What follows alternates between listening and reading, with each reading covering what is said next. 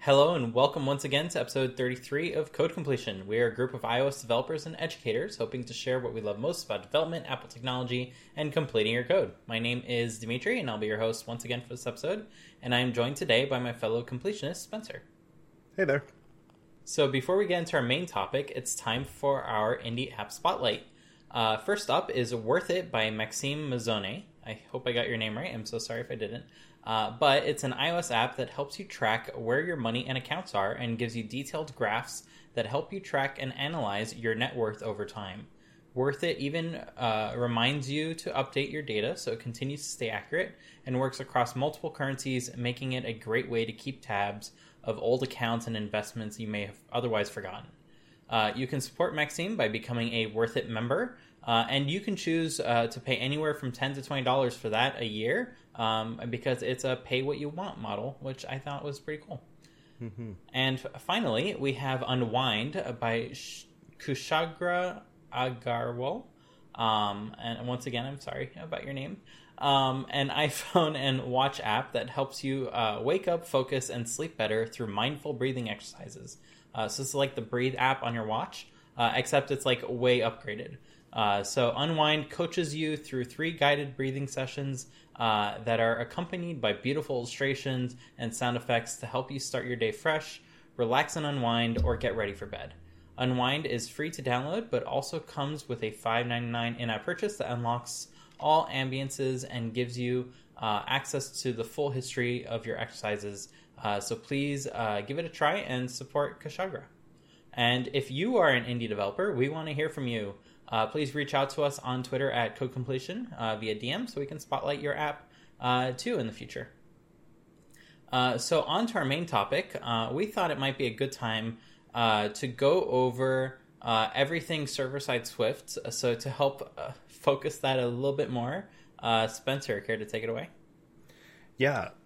so, um, with server side Swift, you know, as I was kind of thinking about what to talk about for uh, this episode, really one of my big things was, you know, uh, why would someone, your your average iOS developer, uh, want to get into server side Swift? What is it? You know, it's it's this thing that's a little bit outside of the realm of uh, the Apple ecosystem, iOS, macOS, uh, you know, that we're all kind of in on the daily, whether it's learning or uh, also for our jobs.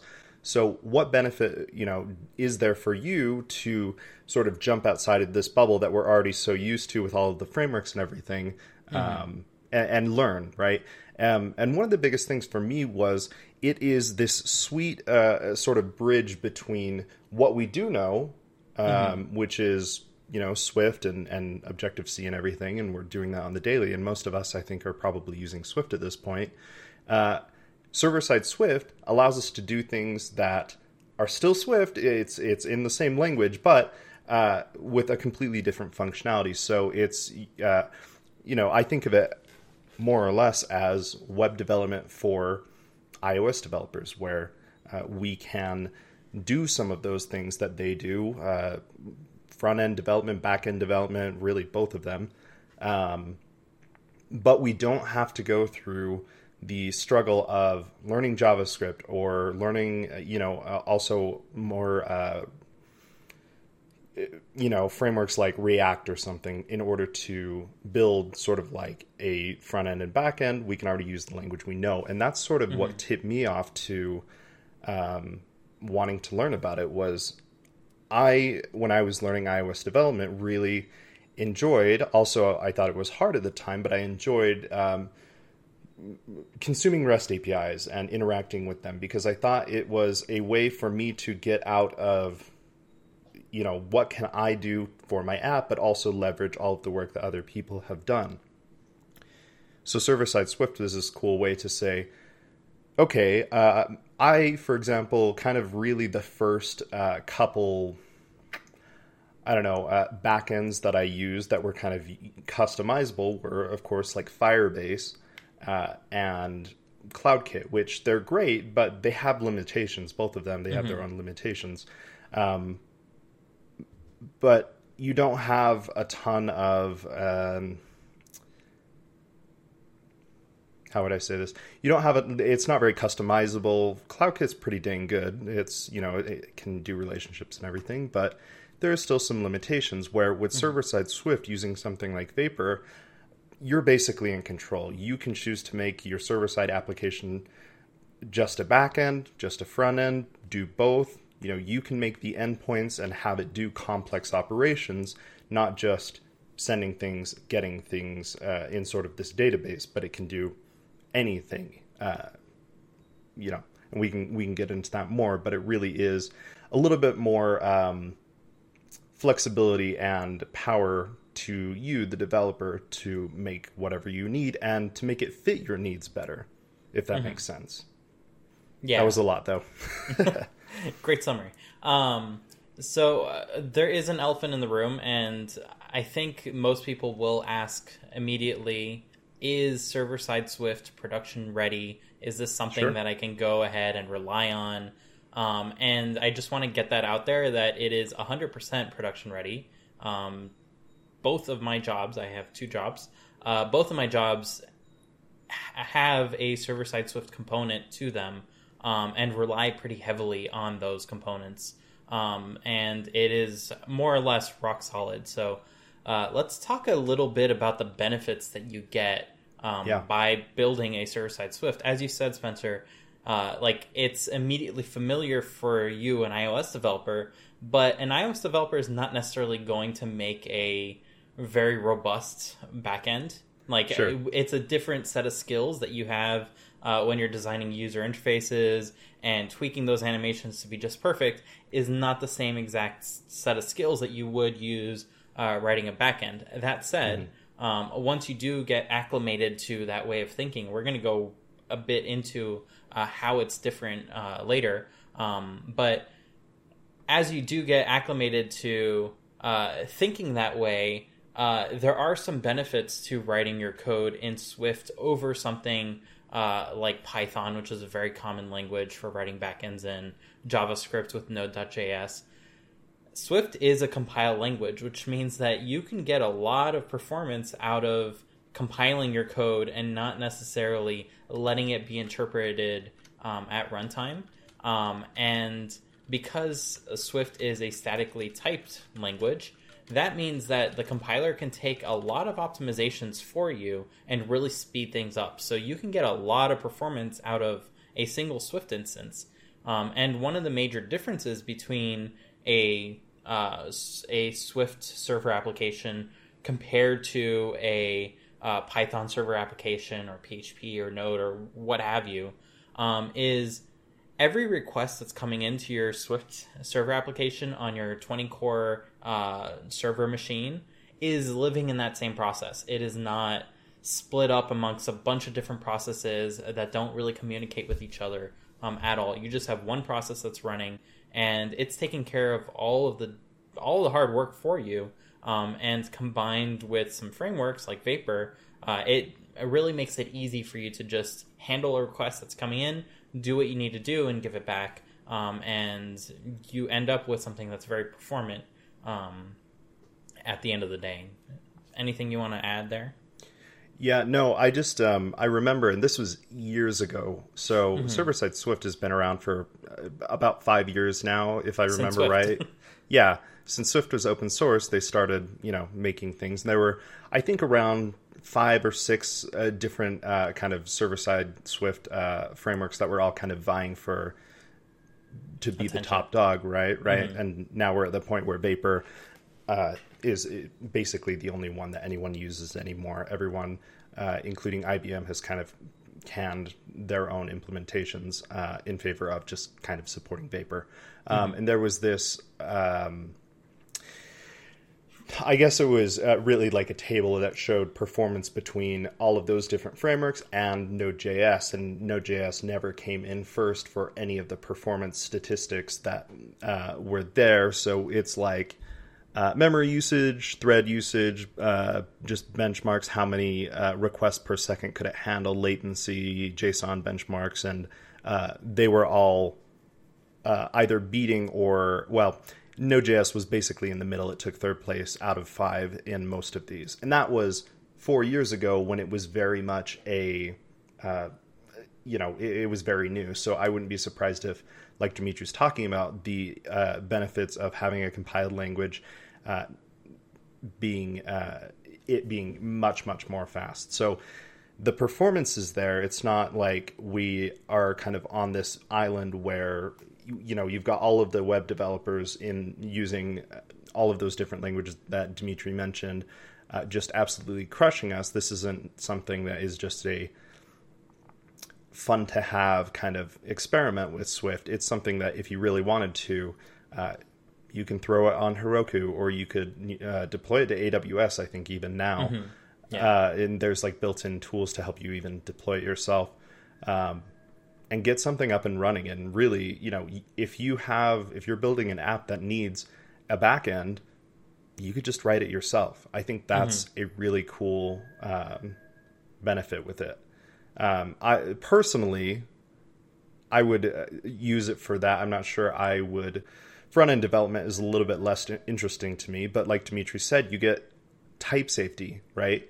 Um, mm-hmm. There are you can you can either use something like Vapor's own Leaf uh, as it's sort of this templating engine where you can combine HTML with these tags to kind of let things be dynamic within the HTML, or you could go a route like John Sundell's um, plot. Is it plot? Yeah. Or I, I forget which of the three there it is. Yeah, plot. Where you're writing Swift code, but then it will translate it into HTML uh, for you to display, and you get that type safety of making sure that you know you're not uh, forgetting to close a tag or or misspelling the tag. So some really cool things on that front as well that I just wanted to to mention before we move on. Mm-hmm. And and to give it a little bit more context, so Vapor helps you build web applications, which you typically see whenever you need a REST API. Um, but it's not limited to that. You can also right. go ahead and use WebSockets with Vapor um, mm-hmm. and get access to that that direct stream, which is very very powerful.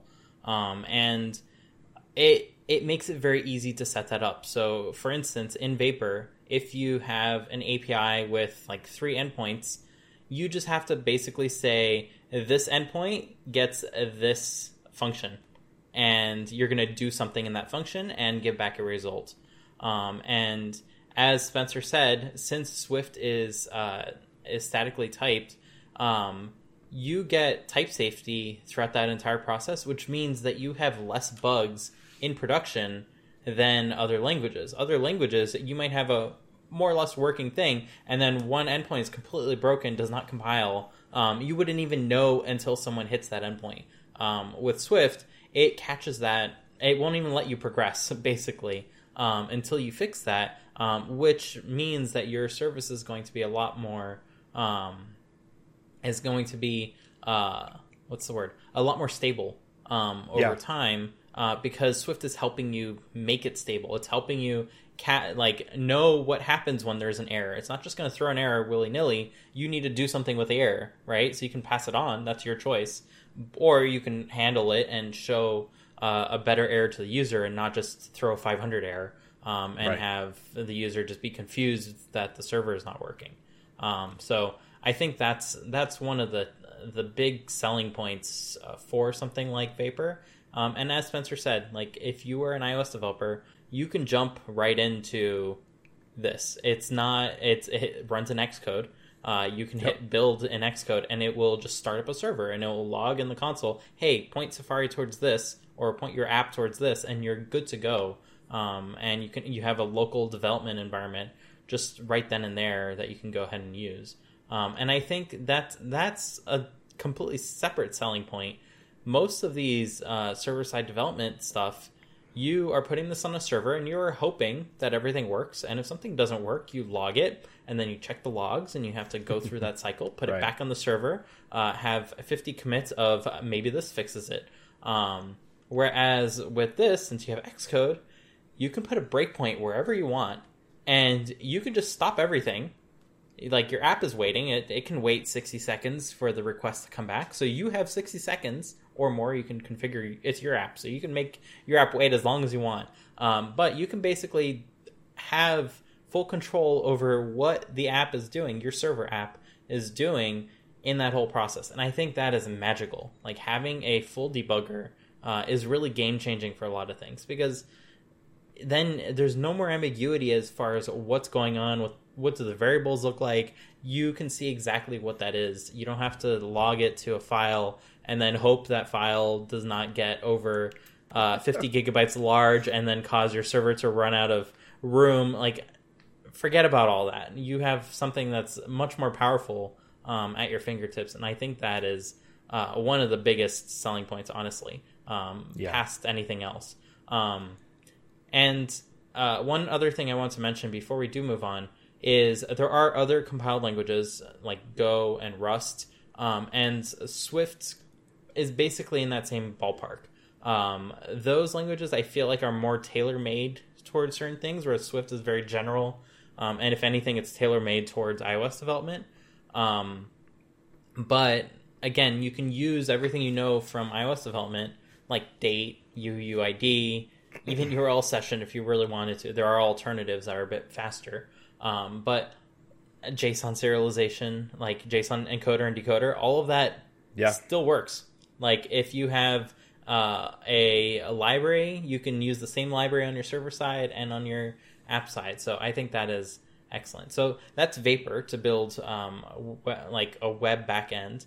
Of course, there are other solutions as well. Like you mentioned before, Spencer Plot, um, which is a component to uh, John Sundell's Publish, which is a static site generator. So it allows you to make something for the web, but it doesn't necessarily run any code on a server. Um, it's all entirely in Xcode on your computer. You hit build and run, and it will generate a website for you based on the Swift code that you wrote to stylize your website.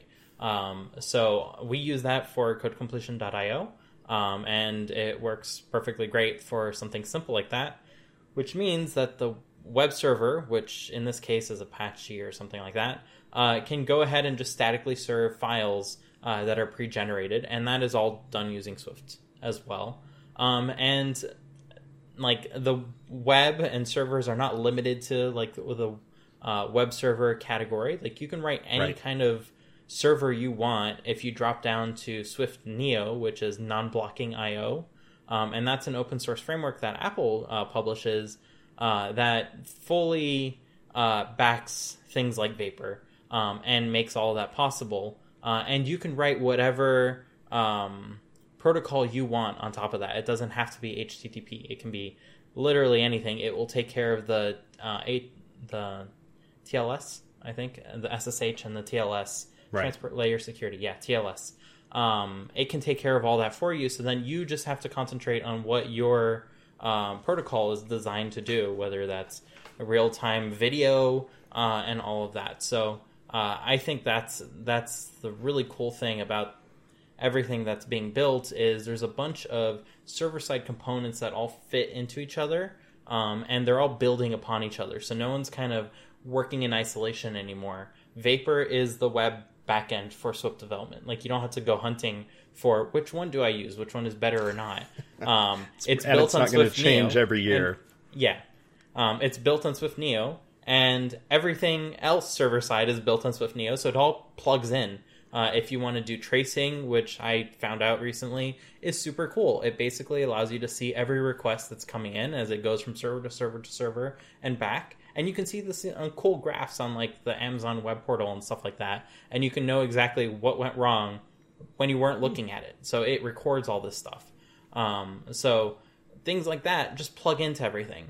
Um, and you can go ahead and use them across all sorts of different packages. And I think that's that's the real cool thing and about the maturity of server side Swift is that it is getting mature, and you do have a lot of uh, packages in this ecosystem that are all working together.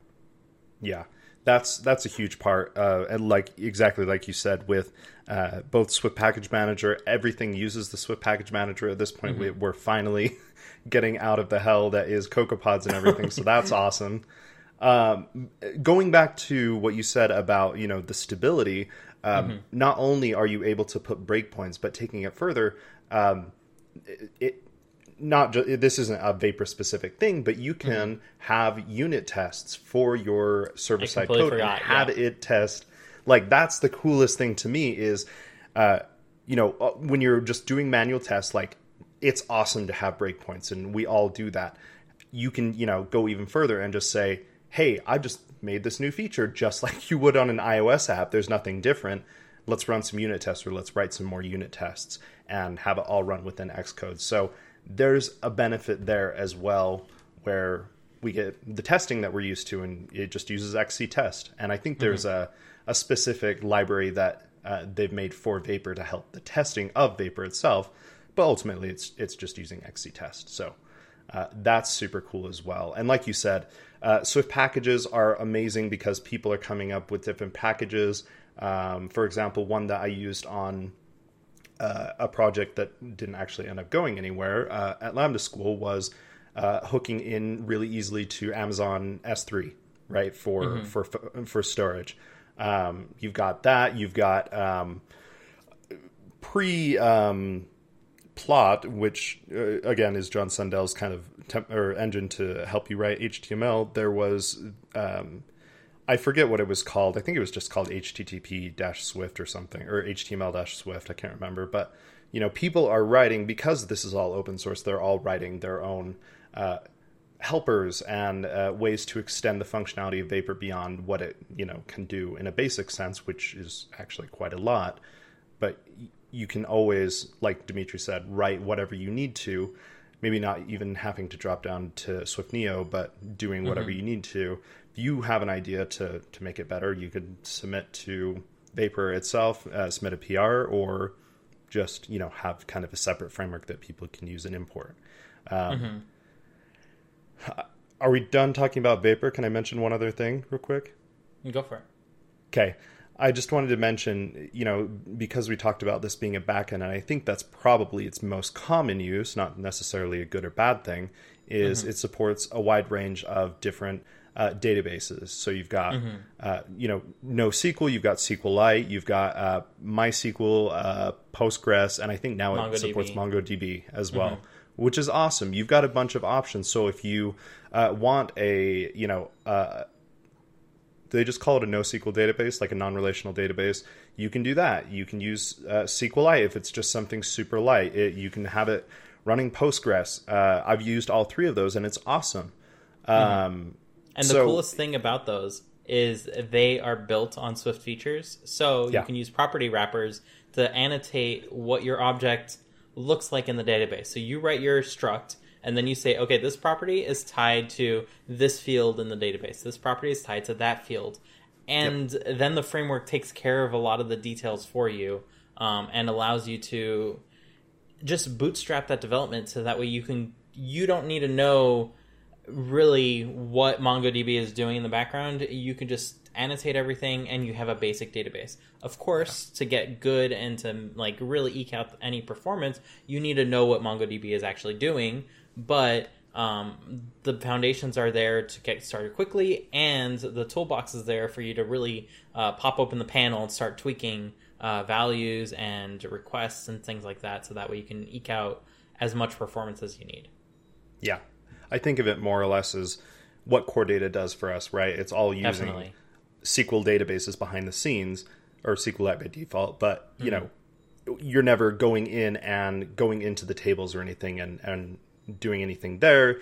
It's just all kind of abstracted out for you. And like Dimitri said, the best part is really between all of those. Uh, I I don't believe there's really any difference as far as the model layer goes. There's a little bit of setup that you have to do depending on which database you use, mm-hmm. but other than that, the um, the property wrappers are all the same, and it, it's made really easy. It's using key paths, and you're really not getting into very many stringly typed things. You're you know it's it's pretty clean and swifty, uh, mm-hmm. which is again awesome because that's that's what we're used to. We're used to type safety. We're used to using key paths, so nothing really feels out of the ordinary other than getting maybe used to the framework itself and the file structure because that's different. It's just in a package. It's not this Xcode project itself. Mm-hmm. But overall, the learning curve is much much less than if you were to go out and try to learn, you know, front end or back end development with uh, just a normal uh, language that you would do like Python, PHP, or whatever. So mm-hmm. yeah, definitely pre pre server side Swift. I I have a few services that are written in PHP, and I'm terrified of needing to go back and maintain that because I don't remember how any of that works. right. And every single time I needed to write a new one, I would go buy the most recent book um, of like what PHP and MySQL currently looks like because it's been five years since the last time I even touched any of it. So yeah. it is it is definitely refreshing to use something that you use daily uh, to build these components, especially if there's something simple and small. Like if you need to uh, deal with uh, in-app purchases, you don't need to use Revenue Cat. the only part of in-app purchases that you need a server for is to verify the receipts and make sure that everything looks good. You can write yourself a really simple server-side Swift uh, yeah. app that does just that, and it would probably be less than 500 lines of code, to be honest, um, because it's just that trusted third party that is accessing Apple servers rather than your app that can be spoofed in a million different ways if you mm-hmm. cared about uh, that authenticity for each in-app purchase. So it can be really something simple like that. Um, and it's it's really dead simple to kind of get started with that. Um, as you mentioned before, Spencer, we keep rewinding a little bit because we keep mentioning something, um, but then we have something to add. Uh, so re- rewinding a little bit, uh, you mentioned that uh, it's really easy to add things to Vapor, uh, and I want to reiterate that Vapor yeah. is not like UIKit. It's not a framework that you import and then it's just a black box it is code that you import via Swift Package Manager, which means that if you have a breakpoint in one of your methods, you see all of Vapor's stack history, and you yep. can just go up the chain uh, and see the code that the Vapor devs um, built that got you to that point. Um, and you can either use this to learn from it, or if you need to make something that's slightly different than what the defaults provide you, you can go ahead and just build that. All the code is there. All the code is very well documented um, and there's a high level of uh, like competency that went into building these projects. They're not just like half half put together and just like thrown to uh, the winds. They're all documented. The code itself is documented and clear and easy to read. Um, and it's really easy to go ahead and add any extra functionality that you just might be missing.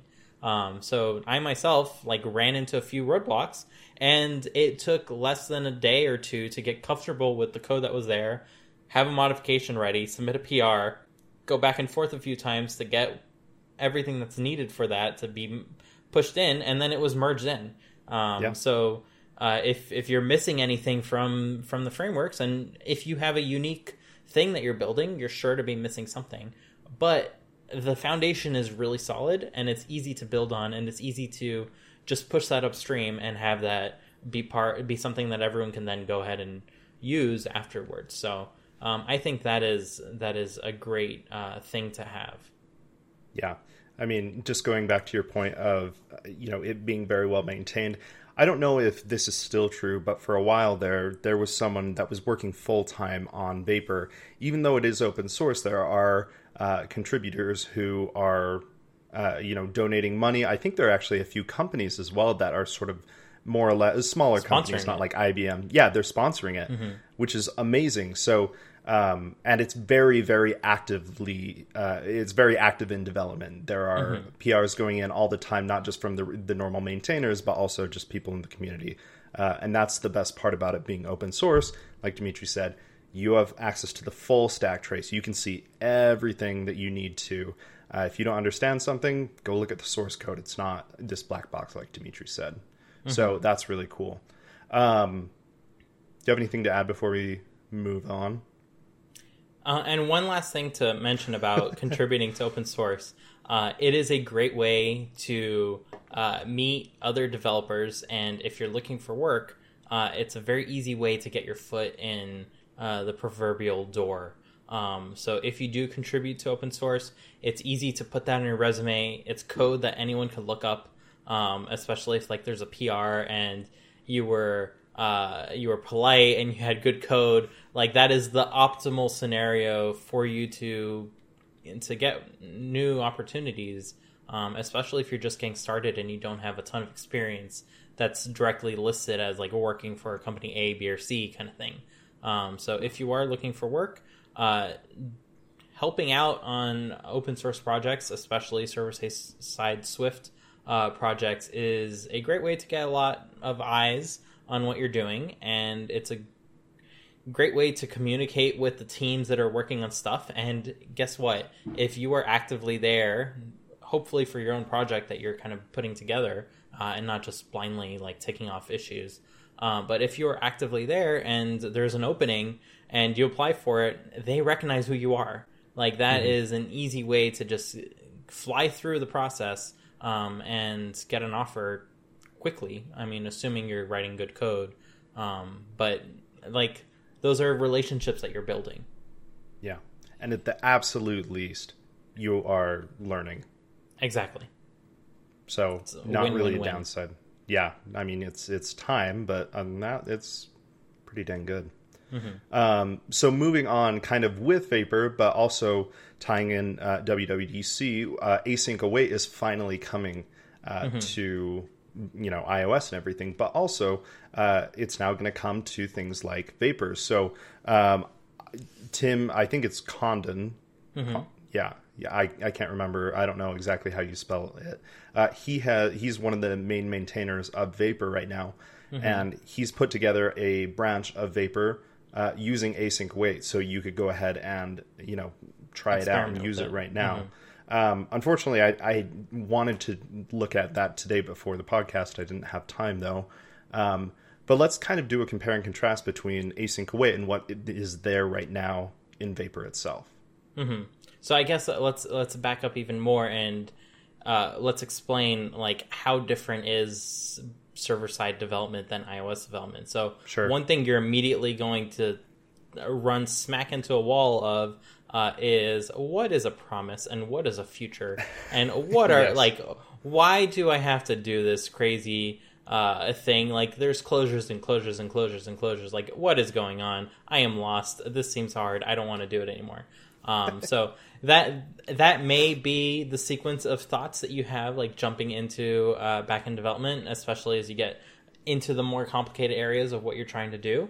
Um, but uh, let's let's go ahead and define some terminology. So, Spencer, what is a future? Yeah, a future is more or less this way, this thing that says. Uh, for example, let's say you you have a request where you uh, are it's it's a get request to the server, and maybe you want to get some JSON, some JSON mm-hmm. representing a model object, right? Uh, what would happen in the function that you write would say, okay, um, you know, func get my model object or whatever. It would return this thing called a future with your model object uh, wrapped inside of it, kind of mm-hmm. more or less like an optional would.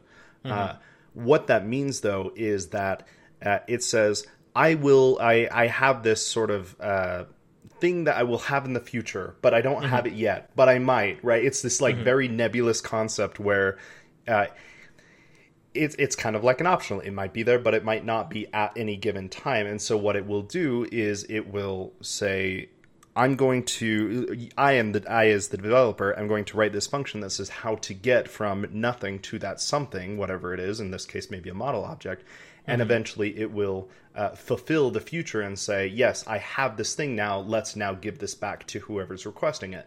Remember that everything that we're doing, well, not everything, but for example, a, a URL request to a server is very much asynchronous. That's why we're always mm-hmm. using, uh, you know, on, on the iOS side, we're using background queues. It's it, we don't know how long it's going to take, and so the future is really the thing that bridges this maybe I have a thousand requests coming in at once, and I have to, you know, fulfill all of these requests, or maybe I have one. It do, I, we don't really know, and so it's this this nebulous amount of time. And so the future is saying, I will give you this thing back, just like give me some time, and eventually I'll give it back to you. That was kind of mm-hmm. a long explanation, but yeah. So a future is an object that you get back when you make a request, and it doesn't exist yet, but it allows your code to continue working and doing other stuff um, and chaining onto that future. So that's what I was talking about before, whether you have closures inside closures inside yeah. closures, you don't have to end up with that. So basically, a lot of uh, Swift NIO, so this is part of Swift NIO, which everything is built on. Um, but a lot of the these asynchronous requests, they all return futures, and it immediately allows you to chain from one future to another. So once you get your future back, you can go ahead and add a closure to that future to say, okay, when the future is ready, go ahead and do this code. and that code will return a future, which means that after that code, you can add another chain to that sequence um, where it says, okay, when that future is ready, run this code. And then ultimately, you have one final future, and in, in Vapor, for instance, you would return that future, and then Vapor is going to hold on and wait for that entire sequence of events to finish. Um, and then when it's ready, it will just send it out. Um, so all your responsibility is really is uh, to set up that chain um, mm-hmm. and to transform what you're trying to do into a chain of events um, that uh, need to wait for some values because when you make a database request, that takes time. Uh, so you're going to be given a future, and then you just have to say, okay, I got my future. Let me put another request on top of that future for when it's ready. Yeah.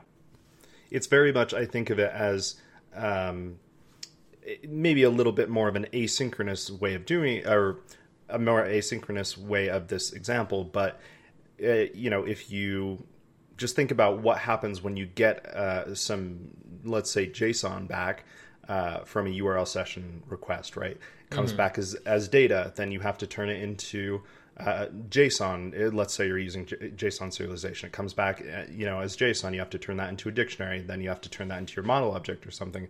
It's this multi-layer process or multi-step process, and the futures are more of more than anything just an asynchronous way of doing that. Mm-hmm. Um, more or less using this kind of builder pattern to just chain things on top of each other, um, which honestly the code isn't terrible, but like you said, there are closures within closures and you know you start making requests to the databases then you start sorting and filtering and maybe having to i don't know do whatever uh, you end up with quite a few layers of this or you can with closures.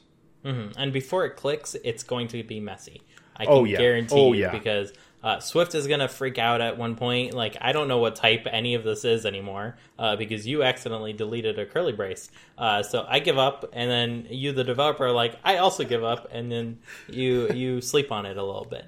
Uh, yeah. That's how it's going to feel like when you start uh, dealing with this. However, uh, when you do get used to it and it does click in your head because it will eventually click, um, you are able to write seemingly very very nice and polished like chains of closures and they're not inside of each other. They're just one after another. Yeah. Uh, and it's gonna be like oh how did i not get to this before? Why like why did it not why doesn't it look so polished? Um right. so just yeah. think about like the first time that uh, you know you were trying to learn the delegate pattern or the 1st mm-hmm. time that you were trying to learn uh, how cl- uh, completion closure works. It's the same thing where you're like this is so weird but then you get used to it and you're like oh yeah Mm-hmm. This is no big deal. And as as Spencer mentioned, this is where uh, Swift's new async await kind of comes in. You soon, and like this, not yet, um, and uh, for all sorts of reasons, uh, Swift NIO can't go ahead and be rebuilt on top of async await, and uh, it doesn't directly support it aside from a few helper uh, methods. Um, but in things like Vapor, soon you will be able to just use uh, async await in those requests. So, for instance, if you have a function that is listening for requests on uh, slash authenticate, for instance, uh, that might be an endpoint that you have on your server.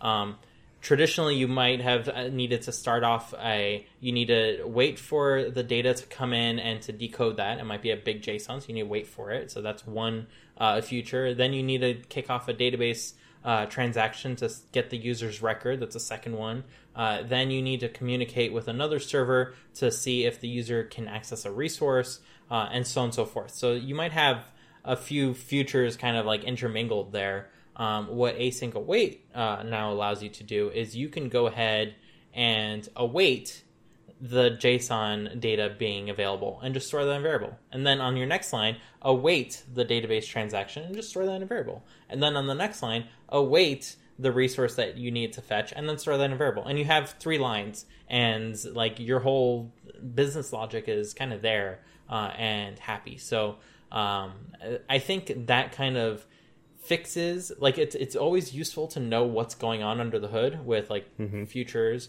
um, and we didn't even talk about promises but basically a right. promise is a way of making synchronous code asynchronous you basically promise to return something, and then sometime in the future you return it, and you can go ahead and switch threads and stuff like that. So it's it's an underlying building block, and you you have futures and promises with the underlying building blocks of async await and Swift. You just generally never need to access them unless you're building up a framework yourself. Um, mm-hmm. So if you're just consuming other frameworks, super easy to do. Uh, you can get done in very few lines of code just by putting a wait on all those requests, and um, I think that is really going to make this super easy to start using. Yeah, I think it'll just make it much more approachable because you're right. Um, it, it, really is like futures and promises that are the holdup, and they were the holdup for me uh, in learning this. That was by far the hardest thing. But once mm-hmm. you get past that, you know, it's no big deal. You're learning another framework just like you do learning core data for the first time or learning, you know, part of whatever. It's it's just another framework. Again, same language. That's the best part. Um, same tools, so, So, yeah, same tools, right? We're all in Xcode. We can do Command R. We can do Command period to stop it. It it all just feels natural and sort of native, right? Um, mm-hmm. So there's less mental overhead there of trying to learn how to use VS Code or, or whatever, right? Um, so yeah, I, I, really I think this is probably the thing that to me is uh, the most exciting thing on the open source front that I really really enjoy. Uh, just so much potential there. It's a tool I actually would use, um, and it, it's really fun. Like you can you know you've seen probably all seen the um, you know whatever API like the Pokemon API or the Star Wars API. Mm-hmm. It would not be that hard to to build that out. If you had a bunch of information, if you wanted to make I don't know uh, an like a Mac uh, history API or something, if you had that information compiled already, it would not be hard at all to throw you those in a JSON a file. Exactly. Yeah. You can just throw, throw them in a, a JSON, JSON file. file. Let it live in memory. It's yeah. your app is not getting shut down between requests. It's living exactly. There. So you can just throw that in data, and it's it's freely available. Everything you know yeah. about coding, about accessing arrays and data and JSON and dictionaries, all of that applies. Um, yep with a sprinkle of concurrency that makes your life difficult because requests can come in uh, all over the place. Uh, and uh, servers tend to have lots of cores, which always makes things fun. Uh, but. Uh, there are some good building blocks and tutorials out there to kind of help guide you on how to do that properly. And uh, now with async await, that's made even easier. Um, so it's something really cool to look forward to. Yeah we're we're now like we talked about at the point where Vapor's basically won out in sort of this server side Swift uh, race, I suppose, for uh, you know as a as a web framework. So all of the resources, not just on the development of it, but the tutorials, like Dimitri said, they're all going towards Vapor. So you're not kind of competing. Uh, other people are competing to make tutorials on different frameworks. It's all going to Vapor. There's a ton of resources to help you learn. Um, including like the one that I used to learn. I I think it's been updated. They're pretty good about updating it. Is um, the Ray Wenderlich book? Mm-hmm. It's awesome. It was uh, co-written by at the time. Um, I I forget if it's Tanner Logan. Uh, I think it's Tanner. Mm-hmm. Tanner Mitchell, and, if I remember right. I can't re- quite remember. Either way, it's been rewritten by Tim. So yeah, and and now rewritten by Tim, who are and were the main maintainers of Vapor. So it's it's coming straight from the source. You know, it you know it's as close to Apple documentation for UIKit as you could get for Vapor. Uh, so awesome resource. It's got some great tutorials, and it goes from you know very basic. Here's how to uh, return something from a GET uh, request to building out a database, deploying it. Um, I think it goes into testing as well. It's a great book, and there are others from other people as well.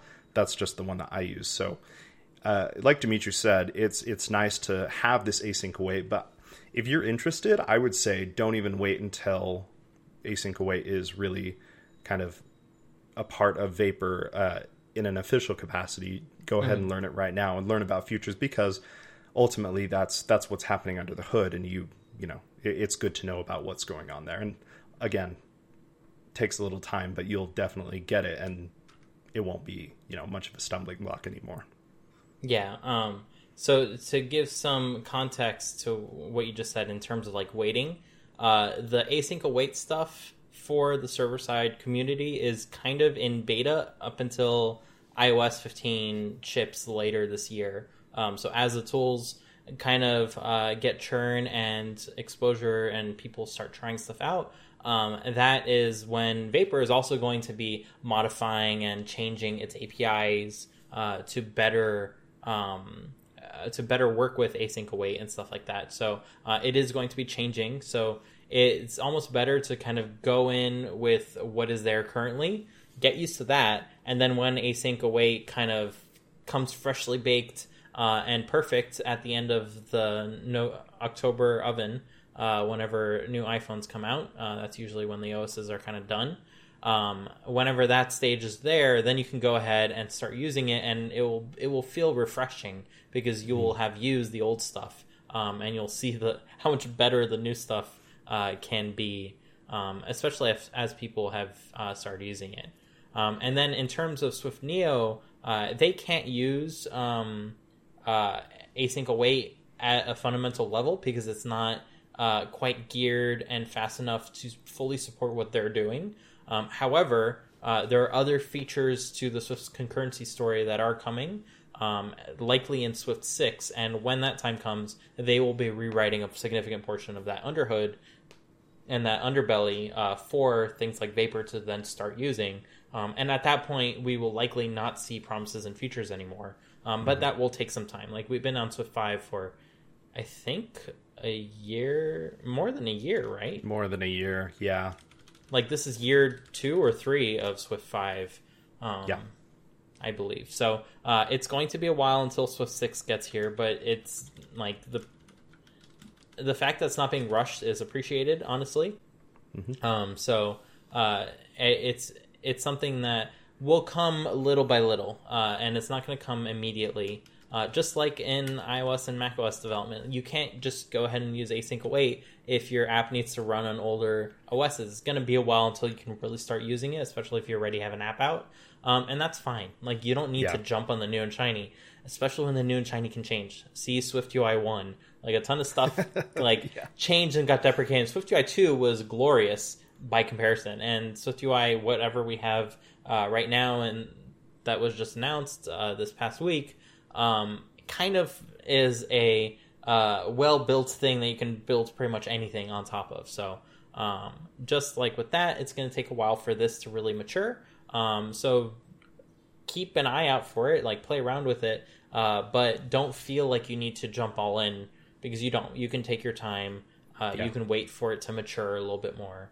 Um, and we Vapor I, itself, to be clear, Vapor itself is is you know in in that sense quite mature. Where yeah, it's already jump into that. Mm-hmm. We're talking specifically about async await here.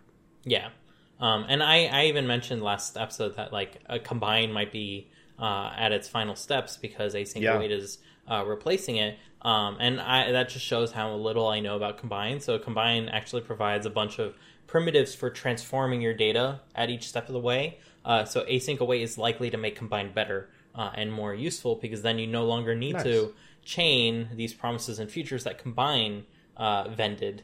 Um, so publishers and stuff like that, those are futures. Um, yeah. So you you can then go ahead and chain them with async await instead of um, the native stuff um, that Combine started with. Um, so this all makes Combine better.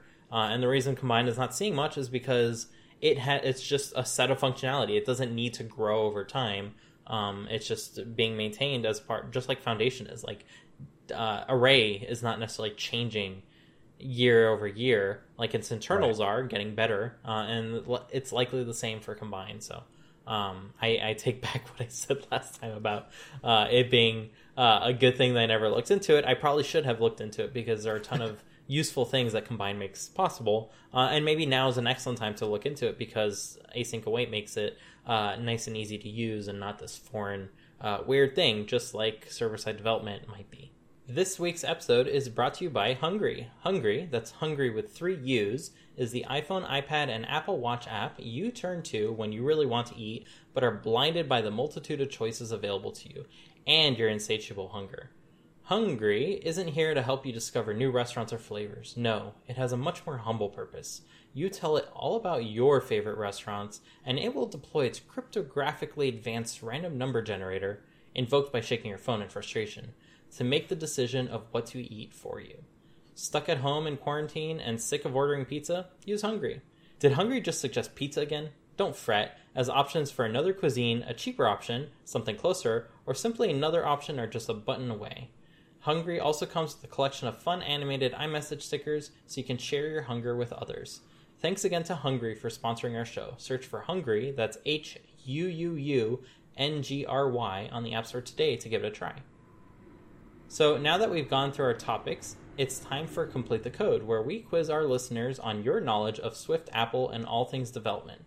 It's been a while since we last had one, so let's go over our last one one more time. Spencer?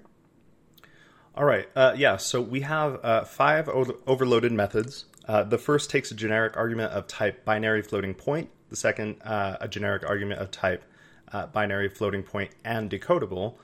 The third, a generic argument of type decodable. The fourth, an argument of type double, and a fifth, uh, sorry, and a fifth, a generic argument of type numeric. in this method, sorry, if this method were called with the double as an argument, which order would Swift would the compiler, the Swift compiler, uh, rank the overloaded methods when determining which one to call. So that's that's kind of the prompt there. Uh, this is a bit tricky, uh, but Swift prefers the the most specific overrides first. So in this case, four would be preferred, followed by two, then one, three, and then five. Uh, however, if four and two were were omitted, uh, it would be ambiguous whether one, three, or five would be chosen. So the Swift compiler would give an error and force you to choose uh, using uh, as numeric, for instance. So that would be uh, last week's prompt and, and kind of uh, answer there. Uh, so this week's prompt is uh, we have kind of a different trivia challenge for you. So given a function called do the cool thing that takes two parameters, name and food, and returns a cooler thing, which key command in Xcode will build a template documentation comment for this function. So, uh, can you complete the code? So, tweet your answers to us with hashtag uh, complete the code, all one word. Uh, the first to get it right will get a shout out on next week's show. Um, and it's it's kind of inspired by I don't know if we mentioned all the cool new things in Xcode 13 uh, last week, uh, but uh, DocC is a new format that Apple is uh, pushing, and it seems to be exactly what they use to build their very first SwiftUI uh, tutorials um, like two years ago. Uh, so if you enjoyed those tutorials, you can make the same like tutorial style very easily in Xcode 13 using the new DocC format, which is a documentation compiler. Uh, and it will just run on uh, in a web rate in a web page or directly within Xcode um, and makes it really easy to make tutorials and documentation. Um, and like it's awesome. Uh, That's so, exciting. Yeah, I'm I'm totally looking forward to kind of scrapping my. I have like a, a 200 page pages document that describes the protocol we oh. use at work, oh. and it is a mess to maintain. So you know how like in Pages you can make a link to a different section. It mm-hmm. takes Pages 10 seconds to load the list of bookmarks oh, that I have set man. up. It's just such a large document. Um, it's very nice looking. I'll give it that.